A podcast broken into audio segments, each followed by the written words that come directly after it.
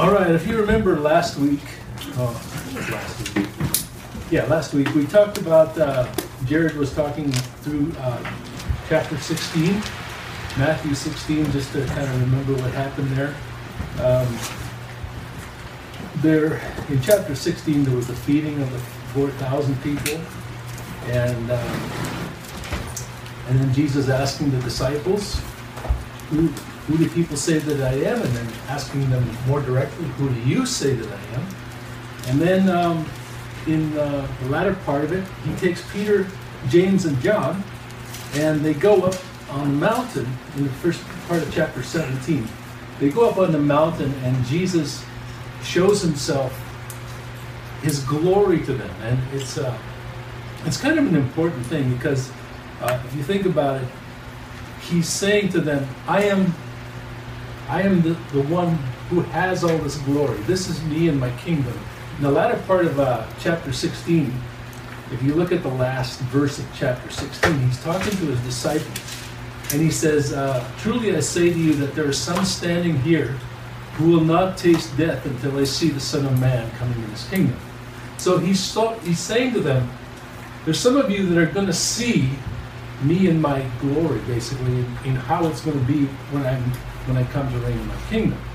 And so he takes them six days later up to the mountain, and uh, his face sh- shines, and it says uh, his face was transfigured and changed, and he became his face shone like the sun, and his clothes became white as light. He emanated light in a different way than they'd ever seen. They'd never seen anything like that. And uh, you have that whole story there. And so they come down off the mountain. So if you think about it, uh, Jesus has Peter, James, and John, uh, the three kind of uh, inner circle guys, with him, and they come down off the mountain.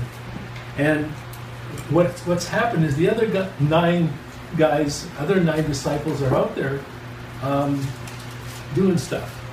And so you come to uh, uh, verse 14, uh, Matthew 17, 14, it says, And when they came to the crowd, a man came up to him and kneeling before him said, Lord, have mercy on my son, for he's an epileptic, epileptic, and he suffers terribly, for often he falls into the fire and often into the water.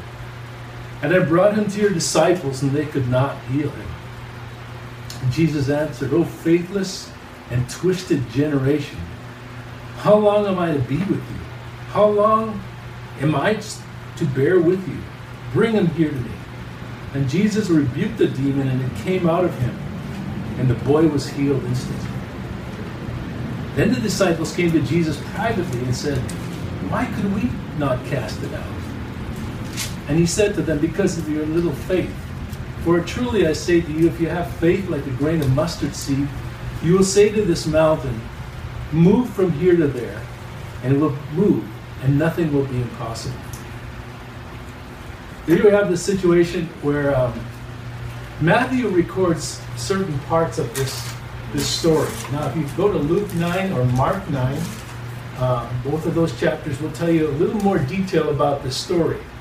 But this is the, the important part that uh, Matthew points out is what Jesus says about their faith. But if you go to Mark, uh, there's, and maybe we should just t- turn there just to kind of get a little insight into the details so we, we kind of know what's going on here. So go to Mark chapter 9. We'll kind of just pull out a few details out, out of that story. And um, the same thing that happened at Mark 9, the beginning part, talks about them uh, seeing Jesus face transfigured. And then, and then the latter part, um, in verse 14, Mark 9 14, maybe I can get somebody to read uh, 9 14, uh, 15, and 16. I'll go ahead. When they came to the disciples, they saw a great crowd around them, and some scribes arguing with them. When the whole crowd saw them, they were immediately overcome with awe, and they ran forward to greet him. And he asked them, What are you arguing about with them? Someone from the crowd answered him, Teacher, I brought you my son. He has a spirit that makes him unable to speak, and whenever it seizes him, it dashes him down, and he foams and grinds his teeth and becomes rigid. And I asked your disciples to cast it out, but they could not do so. Okay, that, that's that's that's it. We'll, we'll finish it because the rest of it is kind of uh, similar to what's what's being said in Matthew. But what you what you get here is that Jesus comes down from the mountain, and basically you find that there's a big crowd and there's some scribes arguing with the disciples. So that's kind of a, a tell, telling sign that there's something going on here. Um, and it tells us a little more about about this guy and what's going on with this guy. Now, in, in Matthew, it says uh, it says he he is an epileptic. That's what his, what his dad says about him. But um, the, the word just means somebody who has seizures, and the word actually for epileptic there is the word moonstruck or a lunatic, where you get the word from which you get the lu- word lunatic. And the people people used to believe that a person who is uh, demon possessed or crazy or uh, really you know losing it mentally was uh, struck by the moon. It had something to do with the moon and the tides, and that's where we get our word lunatic and where we get the word moonstruck, like the Cher moon, you know, a long time ago. Well, you guys never saw that, no? but anyway, there's uh, there's everybody's 25 years. It's a big problem. Hey, I saw that. Did you? Yeah. Show of hands, you know? But anyway, that's that's the word. So the word is moonstruck or lunatic. He says he's a lunatic. So the word epileptic uh, is kind of a. It could include epilepsy, uh, the kind of seizures that are common with epileptics. But it was a bigger word. It means a little more than that. It meant uh, that he was going into seizures and having uh, these uh, crazy seizures that were coming on him. And so if you look at, uh, at Mark, what Ryan just read there, there's some more detail about what happened with the guy, where his uh, the father says that the boy foams and grinds his teeth um, and convulsed him, and uh, he becomes rigid or becomes uh, paralyzed. And there's some more things in uh, in Matthew about him being bruised and uh, and it never leaves him. It makes him convulse, and know, actually the book of Luke. So we have more detail that there was there was something coming on this this boy that was making him uh, really react. And again, uh, if you look further down in Mark, when they bring the boy to Jesus in verse 20, Mark 9 20, it says, They brought the boy to him, and when the spirit saw him, in Jesus, immediately it convulsed the boy, and he fell on the ground, rolled about, foaming at the mouth. So, really horrifying scene here. And the thing that you get from that is that this this is something supernatural and demonic because the boy is uh, when this when when he sees Jesus, that's when he realizes it's Jesus and it uh, reacts to Jesus negatively. And so when we so that's a little more detail in the thing. And uh, the other detail we get from Mark, the book of Mark, is that this had been happening since the, the guy was a child. And and then there's also a conversation where the man says, I want to have more faith about this. Help me believe that you can heal my son. And so there's, if you want to read that, uh, but we're going to focus, you know, you can do that obviously and uh, get a little more insight into what's going on there. But back to Matthew for a second. You have a situation where, so what had happened was that the disciples could not cast out that demon from that guy. And um, I wanted somebody to, could somebody read, look up Matthew 10, verses 1 and 8. And then somebody else looked up Mark 6, 13. Mark 6, 13. So somebody got Mark, somebody got Matthew 10, 1 and 8. I have it. All right, Shillery. And he called to him his twelve disciples and gave them authority over unclean spirits to cast them out and to heal every disease and every affliction. And verse 8. Heal the sick, raise the dead, cleanse lepers, cast out demons. Okay. You re- that, that's good. That's, okay.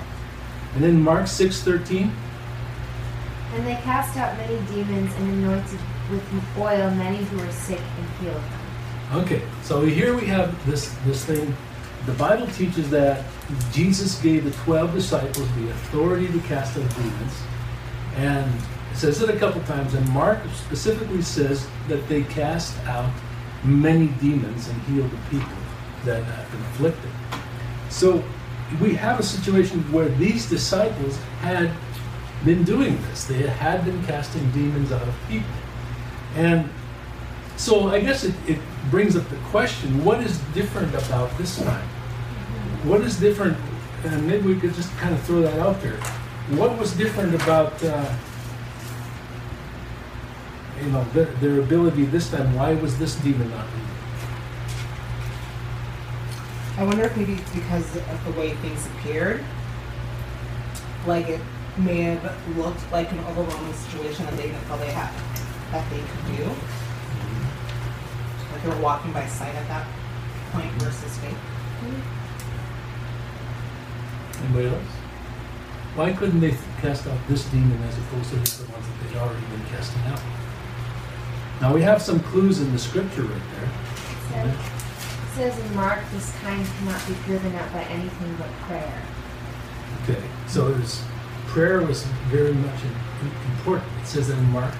Oh, and it said he, um, the demon was deaf and mute.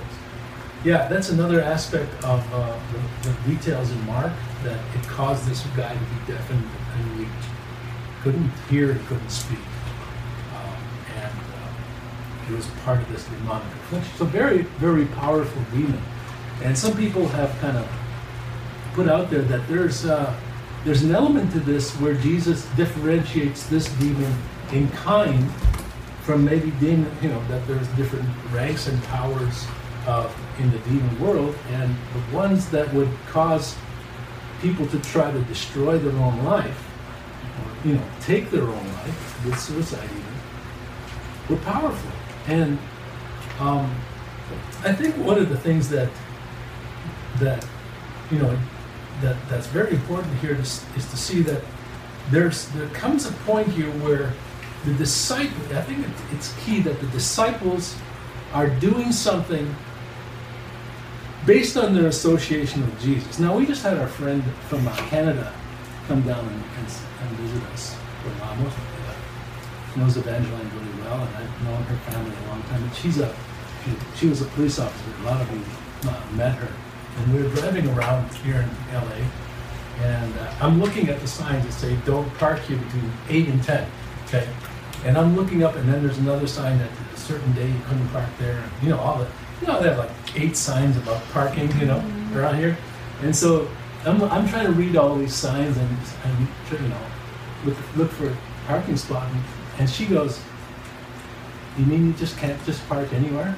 and she was and she was being sarcastic, but as a police officer, they kind of go above the law sometimes. I mean, over there, wherever they feel like they need to park, I guess they, they park. No, I'm not.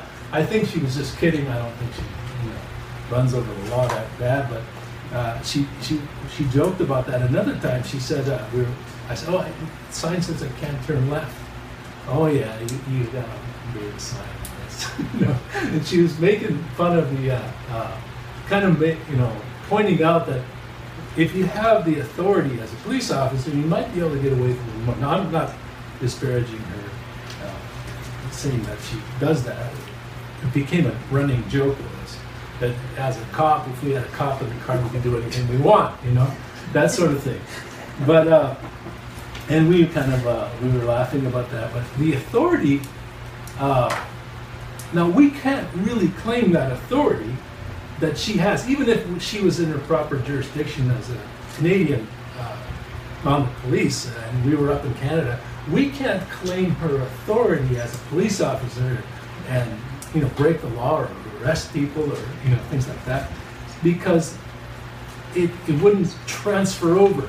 Okay, we have to kind of be be we're under the authority of the law, and only the person with the authority can can um, has to be relied on. Put it that way. That person with the authority is the one that that uh, that we could do. You know, we could operate under in some respects in this world. But um, I think one of the things that I saw with that is that when we think of our authority and our right, and, and maybe in this case the disciples' right, to do these things that Jesus had enabled them.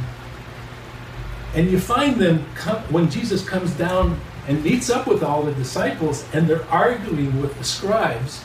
You think, okay, why are they arguing with the scribes? And Jesus asked, Jesus asked the question, why are you arguing? What are you arguing about? And they're arguing about this poor kid. Okay? They're arguing about this boy that they're not able to cast a demon out. And uh, I believe what, it is, what Jesus is getting at here is that he says you have little faith. You're not putting the faith in me.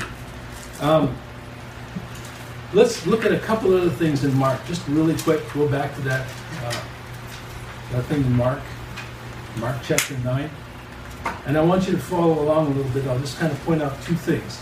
One was the one where they were arguing with the scribes. Verse 14 says, When they came to the disciples, they saw a great crowd around them, and the scribes arguing with them.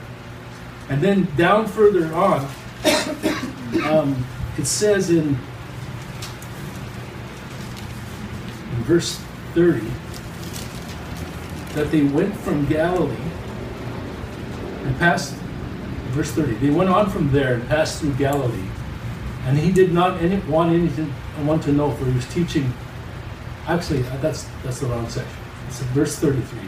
And they came to Capernaum, and when he was in the house, he asked them, What were you discussing on the way? But they kept silence, for on the way they had argued about argued with one another about who was the greatest. Okay? Now look at that. Okay, think of that for a second. Now look at verse 38. Again in Mark.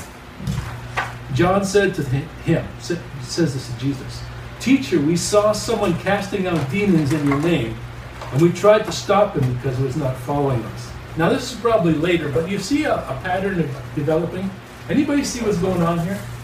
They're, they're arguing with the scribes, they're discussing who's the greatest, and they're trying to stop people from casting out G- demons in Jesus' name. What, what's, what's going on there?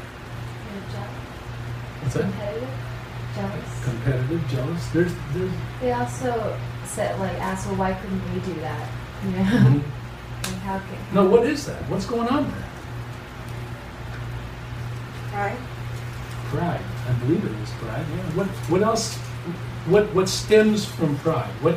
So we get this pride. We got this this uh, this puffed upness. You know, this kind of you know competitiveness with other people. What does that lead to?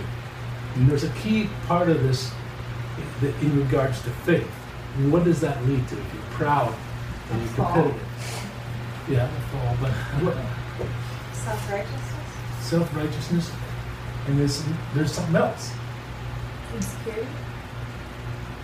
It's sin, right? It's sin. Separation from God. There's another self word that I'm kind of looking for. Self-seeking, selfishness, Self centered? self Well, okay. self-promotion. You with all of Is it self-promotion? Self promotion. Uh, that's the pride is leading to this in regards to them trying to cast out the demon. Self Self what? empowerment? Yes, that would be it. Self sufficiency, ah. self empowerment. They were thinking they're the ones with the power. Meredith gets a gold star. You should But- bring gold stars. That'd so what had happened was the disciples were treating this gift of healing as some ability that they maybe had themselves that were, were worked regardless of faith in Jesus. And so they were gonna, kind of going along or thinking, okay, yeah, I've cast out demons. I'm gonna just do this. And they weren't relying on, on Jesus' power and his authority to make that happen. They were thinking it was theirs. That's where this who's the greatest comes in. That's where this arguing with the scribes about whatever they're arguing about, whether you know why why the demon's not leaving the kid, and why John is telling people that that uh, you you can't cast out demons in Jesus' name because we're Jesus followers. so you have this this thing going on. So back to Matthew again. We get Jesus. Matthew chooses not to tell all that story, which is interesting. He doesn't tell a lot about the about the, about the kid. He tells him tells us that he often falls into the fire and into the water. So it's this demon is making him hurt himself and possibly take his, his own life. And so the, the boy's dad says, I brought him to your disciples and they could not heal him. And Jesus answered, O faithless and twisted generation, how long am I to be with you? How long am I to bear with you? Bring him here to me. Thank you. And Jesus rebuked the demon, it came out of him, and the boy was healed instantly. Then the disciples came to Jesus privately and said, Why could we not cast it out? Now, anybody have a thought on that? On what they asked Jesus? Oh, why they What? It's kind Why are they asking, on why they asked him, why did, couldn't we cast it out? Because they had wanted that they could. Yeah, that's why they asked it, but anybody, does that hit anybody funny that they would, that's the question they would ask? What should they have asked? What would be a, have been a better question? More um, compassionate question. Yes, I don't know. I know there's a thought in me, but maybe um, maybe I'm reading too much into it. But I'm looking at it and going. They asked about why they couldn't do it. They weren't asking about the kid. They weren't asking about. Um, they were the concern was with their own inability to do it, and uh, maybe that's that's a little telling of uh, where they were at. But he said to them in verse twenty, "Because of your little faith." Now that word "little faith" uh, is a word that means there's there's something there. It's not no faith. The word actually there's a word that means no faith and unbelief. This is a word that means a very small faith. He says, because you have very little faith. He says, if I truly I say to you, if you have faith like a grain of mustard seed, you'll say to this mountain, move from here to there, and it'll move, and nothing will be impossible to for you. Well, what is the what is the mustard seed thing? What is it about the mustard seed that he wants them to see? How small their faith is. So is that like a Yeah. mustard seed that's super tiny? That's one aspect of it because it's very small. But what is it about the mustard seed? Let's look at uh, Matthew 13, verse 31. Can you read that verse? Go back a few to Matthew 13, 31.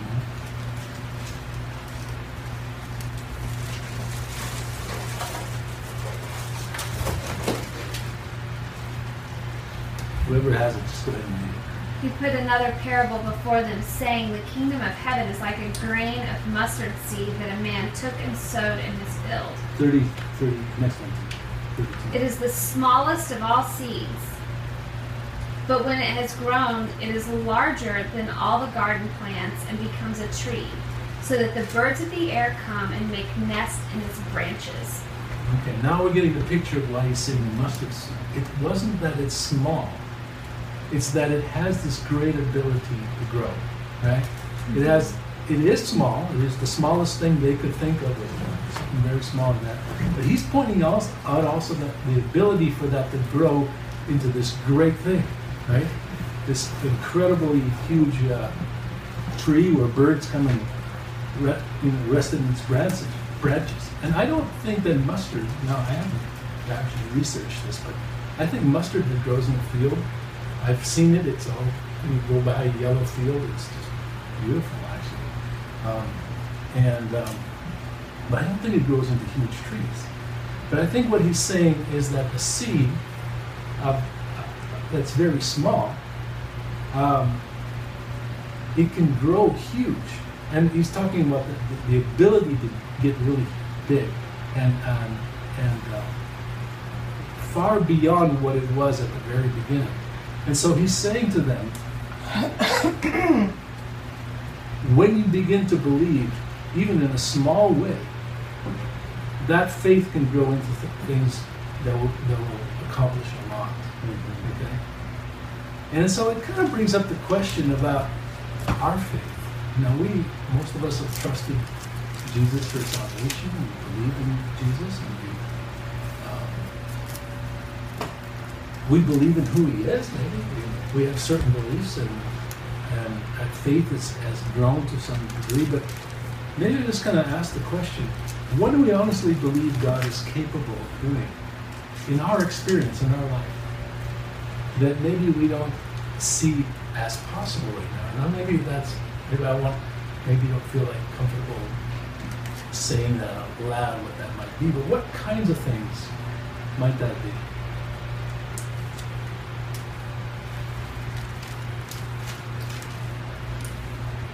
Like we've seen God, I mean, from going through um, loss and maintaining like joy in that Mhm. and um, acceptance. Like, that takes a lot of faith to believe that God is still good in the midst of hurt or struggle and pain. Um, and even God's, like, to be able to leave a job where you made where we were making like twice as much to follow God. We felt like Mhm. say, you know, to come to do something that Mhm. was far lesser, but seeing Him provide. So we've seen His provision that's increased our faith, and just to add a few. Those are some things, yeah, absolutely. Like, I think that what he's trying to say here is once you start believing and trusting in me for some things, that faith should grow exponentially. It should be growing into things that we wouldn't have thought possible at, a, at an early point in your life. Um, and we see that with the disciples in the book of Acts. If you read the book of Acts, all the things they were uh, believing God to do. And um, you know, it brings up, it poses that question to us: What could Jesus do if we believe? You know, maybe just ask yourself that. You know, if I, if I really had faith in God, what, what could I believe in for? And uh, it's, uh, it kind of challenged me a little bit too, because he says, if you have this faith, this small amount of faith, and begin to believe it in, in me for these things, you'll say to this mountain, move from here to there, and it will move, and nothing will be impossible for you. In that culture age, those people would had the thought of a mountain as something being rooted far beneath the earth, kind of like an iceberg. They kind of thought of it that way. So moving mountains was something what a, a teacher would talk about as something that was impossible, really. And they thought of it, you know, if you can move a mountain, that's an impossible thing, just kind of like we do now. But they had even it, it was kind of synonymous with that. And and uh, here you have Jesus saying, begin to have a little faith, and for, for spiritual battles like this, uh, there's basically no limit to it.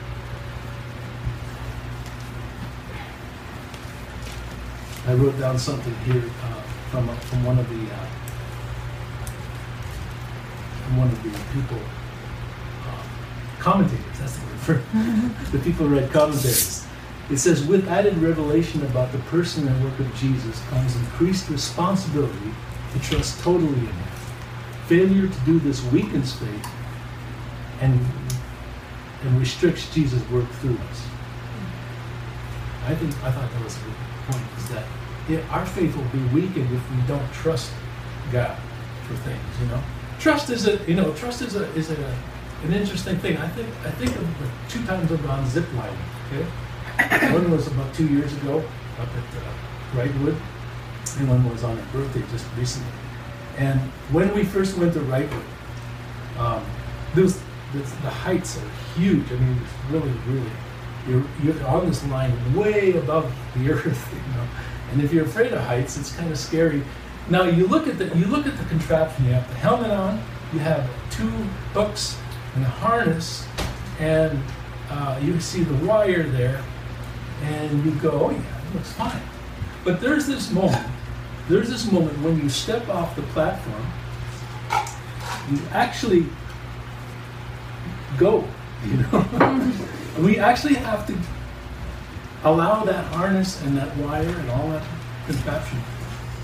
You have to believe in it in the, to the point where you step off the platform. Now, there's a moment of apprehension there. Okay, there's this little moment of apprehension the first time, and then when we went to the one in, in uh, the second time we, we went, which was this past month, they were telling us now what you can do when you get on this. Now I used to just jump on there you know, and I'm just holding on for dear life, right? The second time we went, they said, when you get out there, try a few moves. You know, hold on with one hand and do, you know, do the Burt Reynolds and uh, do, you know. and they, they, they had all these moves where you had to hold on with one hand and turn around and, and while you're going. So there's an added level of trust and competence and there's an added, added level of faith that you have to have in that situation that you don't just hang on for dear life that you actually try a few moves. And Evangeline did some great ones. And uh, I remember she but uh, you know every when I first turned you know let go of one hand and turned a little bit I was like this is this is this is me moving on in this faith right? In this, this system. Now, I think it's like that in our Christian life. We begin with a belief in Christ, but as we see Jesus answer prayers, like Mary Beth was talking about, we see things happen in our life, we see things, our prayers answered, then that faith in being, in doing that gets bigger. And it should get bigger because if it doesn't, our faith is gonna, we're gonna forget what God is doing. I think that's what this commentator got in mind because Jesus is, is wanting them to believe for great things. Begin to, you know, have that faith grow and grow and grow so that they can do more and more. And I, I think that, that that's what he's getting at here. And, uh, you know, there's, there's a story we have uh, back in, uh, we read just a little while ago. Just flip back in your Bibles to Matthew 14. Okay? And we, we already we already went through this, so I'm not gonna go too far in it. But if you go Matthew 14, 28, you find the story of Peter trusting God enough to walk on the water, right? So he walks out in the water to Jesus in verse 28. So Peter, verse 29, he gets out of the boat, walks, and he comes to Jesus. And then verse 30 says, But when he saw the wind, he was afraid and beginning to sink. He cried out, Lord, save me. Now there's an interesting thing happened that he walked to Jesus, right, on the water, got there, and then saw the wind, got some fear, and Jesus allowed him to begin to sink. I think that's a key part there. Jesus allowed him to begin to sing. In other words, yeah, you've trusted me to actually do this miracle that no one else has done ever. Not even what's that guy in Vegas? Chris. What? David Blaine? No. Criss Angel? Even Criss Angel hasn't walked on water, you know, like Peter has. Not for real. I mean, he has this thing where he looks like he does, but he actually doesn't. But he's got some tricks. I'll explain later. but he withdraws this power a little bit so that Peter would not worry about the wind and not worry about beginning to sink because Jesus is right there. And so you have a, a principle where where Jesus sometimes withdraws some of his strength and his, his ability and his power in our lives so that we trust him more, not so we trust him less. Jesus knows when we're starting to believe in our own strength. The Lord knows when we're starting to trust ourselves to live this life. We're starting to believe in ourselves and our own righteousness, and our own power, and our own, our own discernment, and our own strength. And in Peter's situation, he had to keep believing even though it didn't look like it was working. Now, maybe you guys have experienced this, but I've experienced this in, in the area of healthy living or exercising. Okay? And then may, maybe I'm the only one. But you kind of, you ever, have you ever got to the point in your life where you go, I'm doing everything right. I'm not, you know, I'm not getting into my desire to eat all the time, I'm working out, nothing's changing. It probably doesn't work. Do you ever get that feeling? It probably doesn't work. yeah, it doesn't work for me. Yeah, the rules don't apply to me because it's not happening. But if we have faith in the process of you know all the things that the research that has gone into this and uh, people's lives and, and the commercials on TV late at night. we get we get to the point where we go, okay, not the commercial, forget that. But we know we know there's a principle about about these things that actually works. It has to work, right?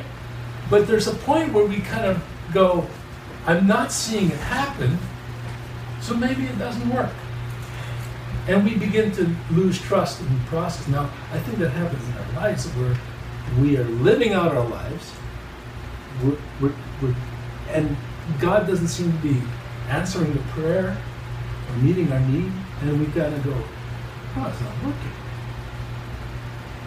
But our faith, you know, we, we, we continue to trust in the process sometimes of uh, trying to stay healthy in the same way we try to, you know, we have to keep trusting in Jesus. We have to keep trusting in prayer. And these disciples weren't praying because Jesus says, this kind, this powerful demonic force is only going to come out of this person with prayer. I mean, you call on God. You call on me. You trust in me. And uh,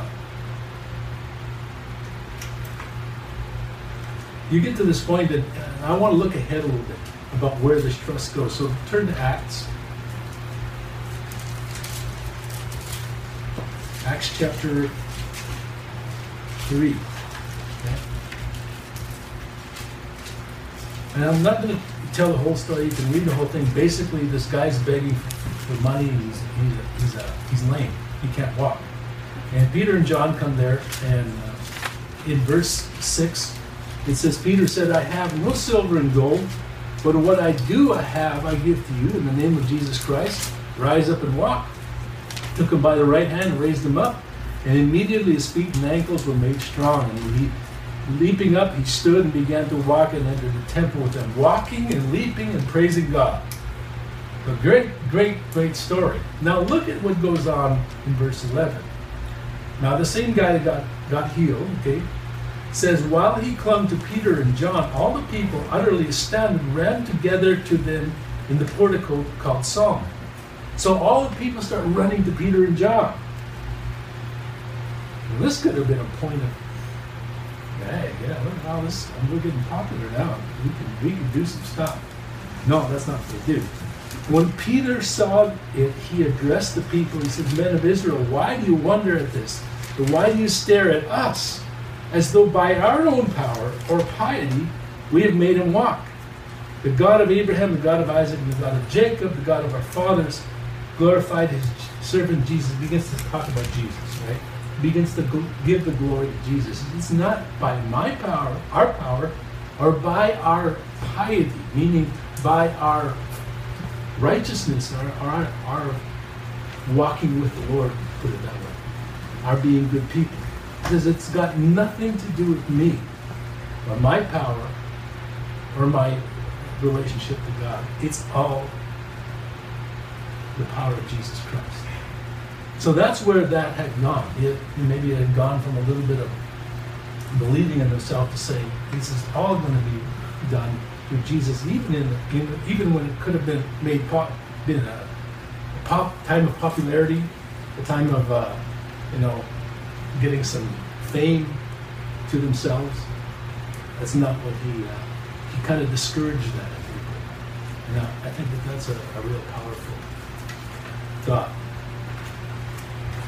So that's where we're at. Um, let's see where we're at here, time wise, because I know we 850. 50, 10.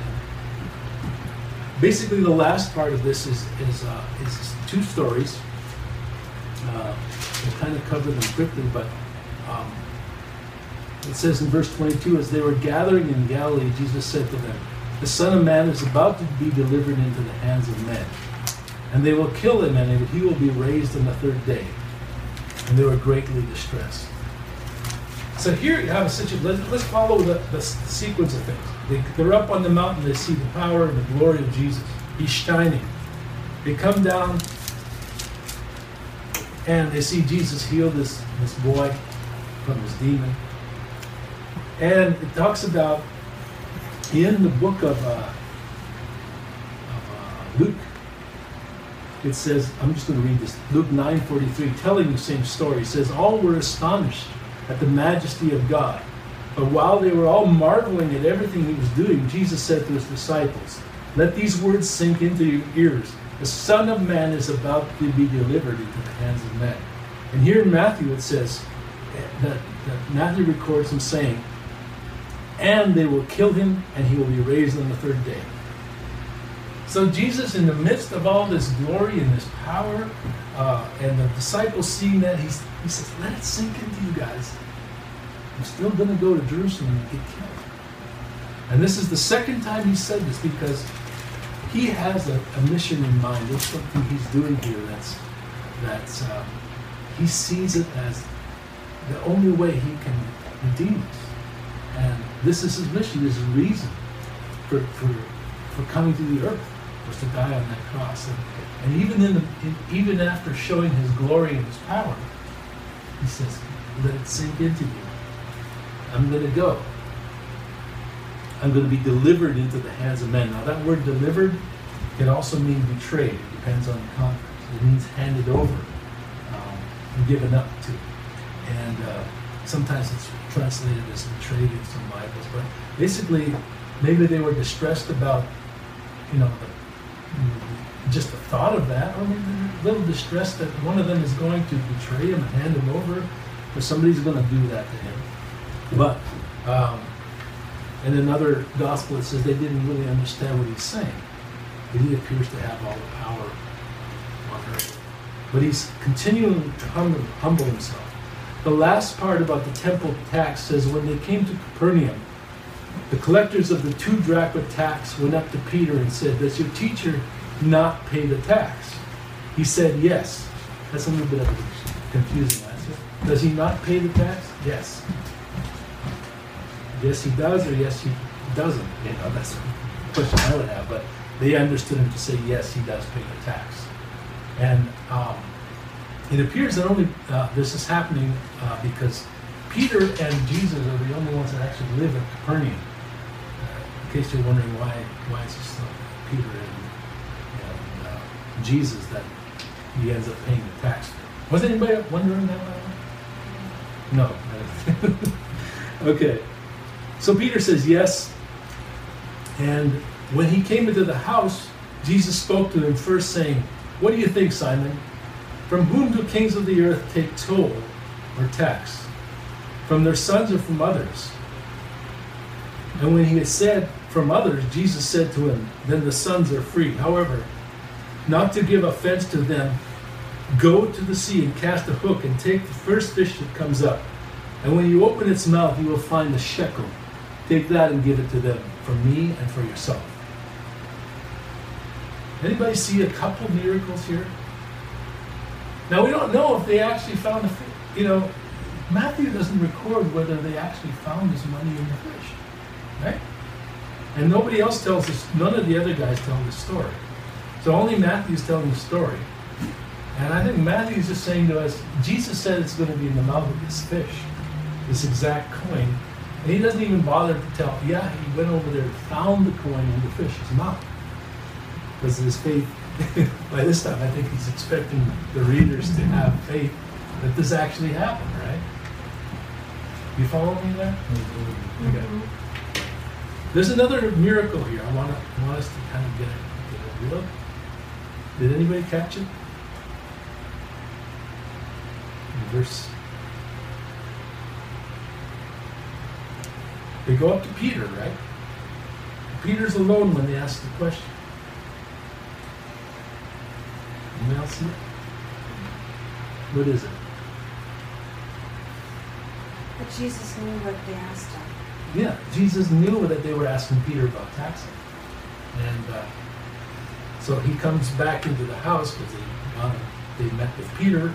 Comes back into the house. Jesus speaks to him and says, basically says, uh, th- this this tax was something that was had been instituted back in the book of Ezekiel, and it was every everybody over 20 years old had to pay a half shekel to support the temple, and uh, so and only and they paid this once a year, uh, just before the Passover, and Jesus probably had been out of town during that time.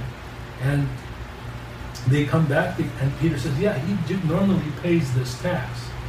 And Jesus is pointing out that, you know, the certain priests and people in the, in the, in the royal family or in the, in the temple family, sorry, family, in the, in the priesthood family didn't pay this.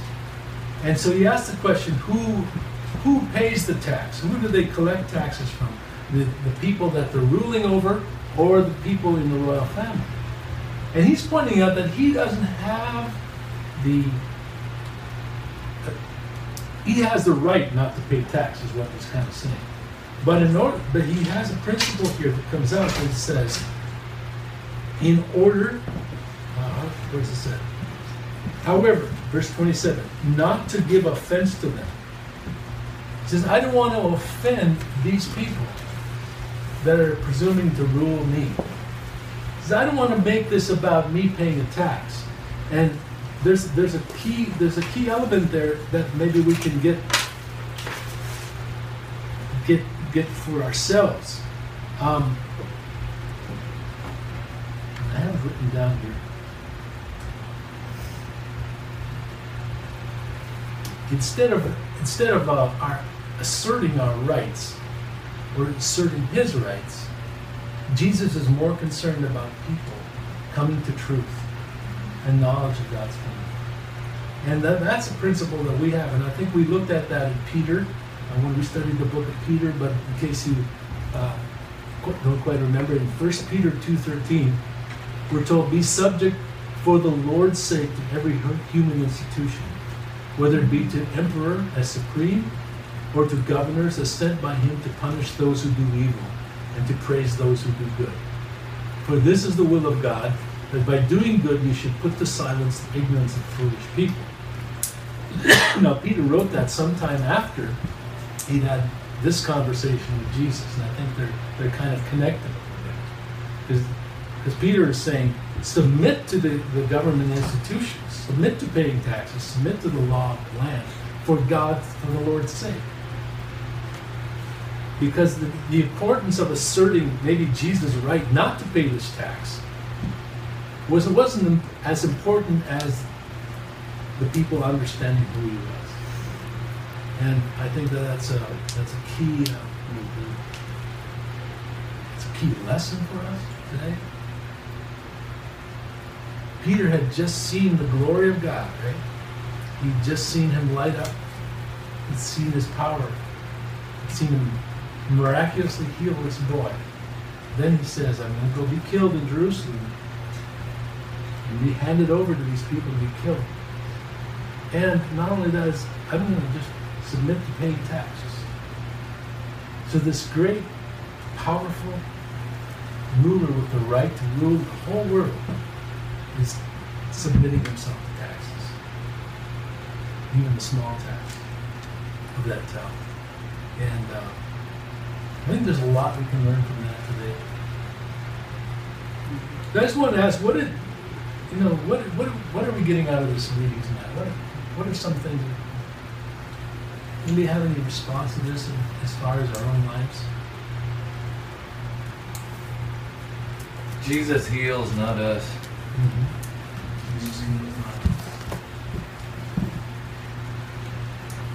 Anything else? What about this uh, faith aspect? Humility. What are we hearing? What are we hearing? What are we learning here today? If we allow um, the Lord to to lead us to grow in our faith, then He will He will definitely have us grow in our faith.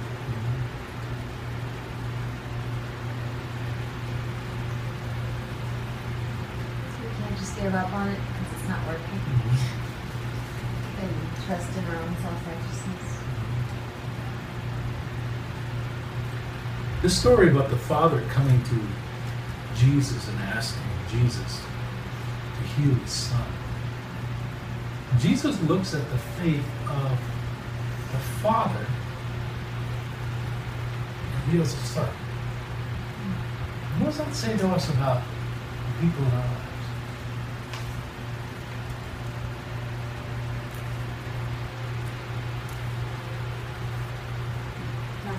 hope for that. for other people. There's an aspect here of, of, of needing, praying, and trusting God on behalf of other people mm-hmm. and their needs. And the, the man never gave up because he said the boy had been like that all his life. Mm-hmm. That's great. Yeah. One commentator, I thought this was a good question. This is the question. I thought it was great. How often do needs around us go unmet because we neglect radical trust in God, especially on behalf of others' needs? Radically trust God for other people.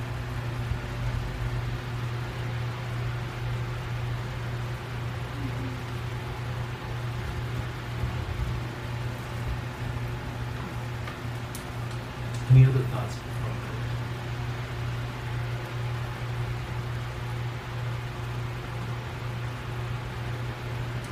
Father, I thank you for your word. I just pray that you would help us to glean the things that you want us to know from this. This thought of, of continual dependence on you for everything in our life, and how you ask us to have a little faith and continue to trust, continue to exercise that faith so that we can point just believing in you for all the things in our life, the needs that are there, and not only our needs, Lord, as we see in the story, the needs of other people, of relatives, of friends, of the people in our lives that we we need to trust you for. We bring, and we, so we can bring them up and believe that you can radically change and you can do great things. Lord, as we continue our church and we, move on and we try to draw people in, we think of that, that aspect. How each one of us can trust you in the lives of other people, in the lives of their own lives. And Lord, having the humility as you showed to, to, to submit, to forego our own our own uh, comfort, and to just continually depend on you, Lord. Having that kind of humility, I pray that you would, you would teach us that, and that uh, it would lead to just bigger things, as, as better things happen because we trust you instead of believing in our own power and our ability to reason, talk, or operate. Lord, I just uh, pray that you would uh, teach us these things by your Spirit in Jesus' name. Amen. Amen.